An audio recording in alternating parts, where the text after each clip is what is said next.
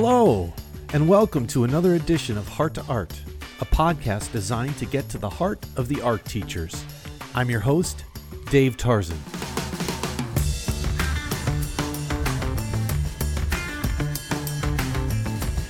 On this week's episode, I have a teacher from Osceola Elementary School in Ormond Beach, Florida, who has a specific way of opening and closing every class.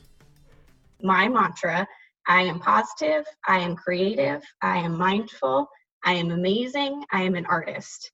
And so they repeat that, and we do the sign language motions with it, and that's how we start and end every art class, just so we're always ending on a high note.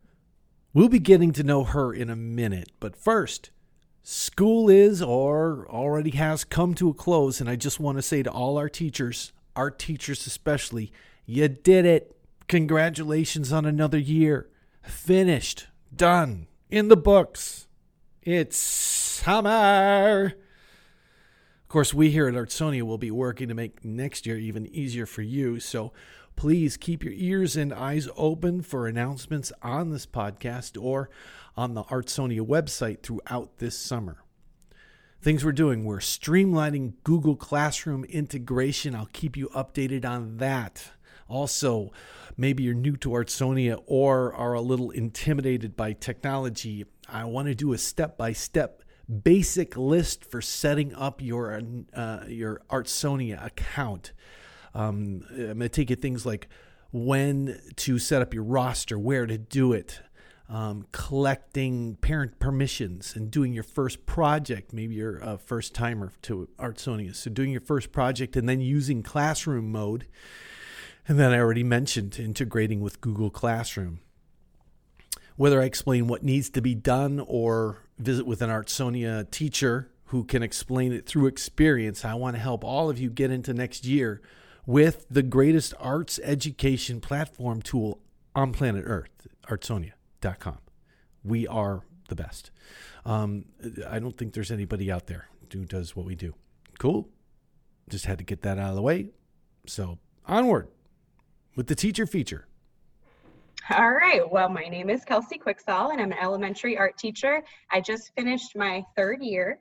Um, I'm a teacher in Florida, and let's see. Where in I'm Florida? Very passionate. okay. Um, I'm in Ormond Beach, uh, so Volusia County. It's East Coast, uh, Northern Florida. It's kind of central in the middle Okay. there. All right.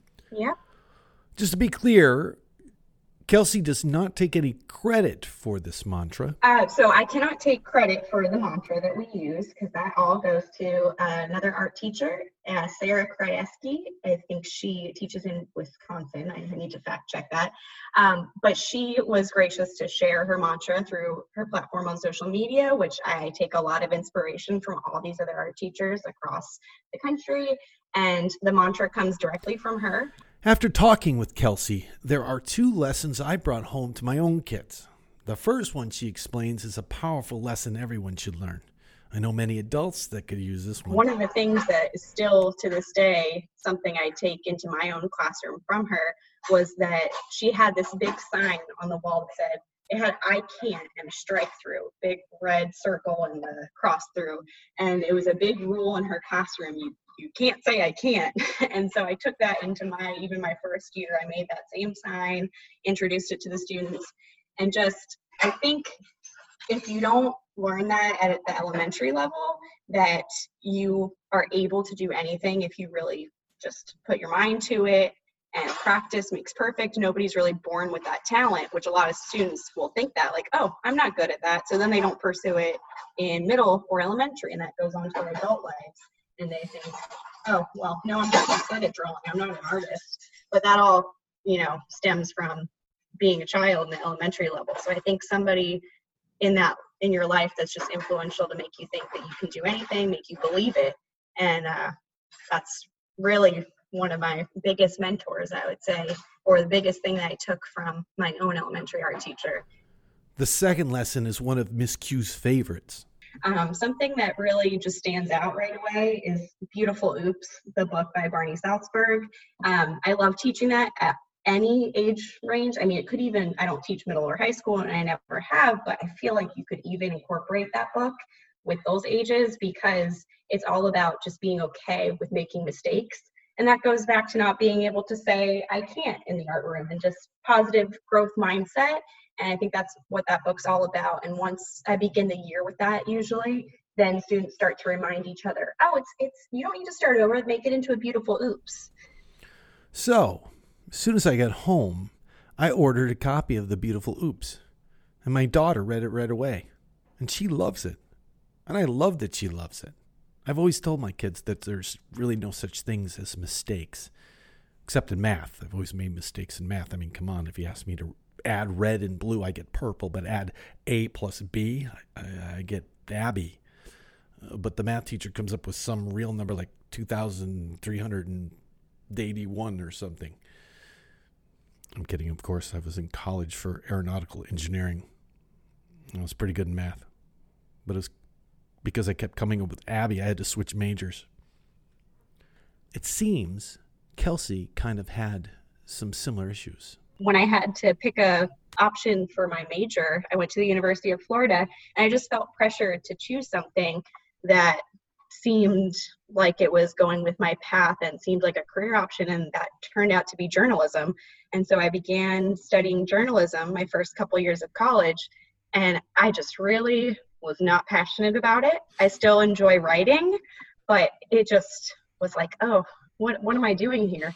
Stick and, to the facts, man. Stick to the facts. Yeah, it wasn't it wasn't as creative as I wanted. I was thinking more like maybe magazine editor, going somewhere in that direction. And at least with the classes, it was sticking to the facts and you know interviews, things like that. Okay, now switching gears.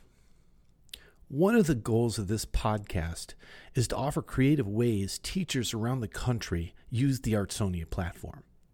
Although Kelsey is a relatively new user to Artsonia, she quickly found her way around the website. Yeah, I can't believe that I've only been using it less than a year. I started, I think, in September, or I don't know if I started at end of August of the last school year, but I it's always been on my list since my first year of teaching. I've always known about it, but it just seemed like too much for my first year. So then I was like, oh, maybe my second year, but I moved my I moved schools, and then it was that third year where I was at the same school for two years and kind of my school I plan on staying at. That I was like, okay, I need to just do this, and it was so easy I was like, why didn't I do this sooner? And just the money that comes in, the fundraising, you guys just make everything so easy for teachers. And yeah, I can't believe I didn't do it sooner. When using the more advanced features of the Artsonia website, Kelsey is definitely not afraid to take a leap of faith. She's teaching students in first grade, seven year olds, how to use classroom mode. Well, because I don't have time to upload all their art, so that was the first thing I tried to teach them for at least first grade to fifth grade. I have to I teach them that first project of the year. I think it was we did a tiny art show, and so that was a good one where everybody had the same project to upload to, so it wasn't a whole bunch of different projects that I had to you know write the instructions for. So they all had tiny art show. It was a small piece. They could do it at their own tables. And they learned that process of the code and finding their name and everything and I did that, I think, in August or September. And then from there, know that when they're done with their art, they upload it.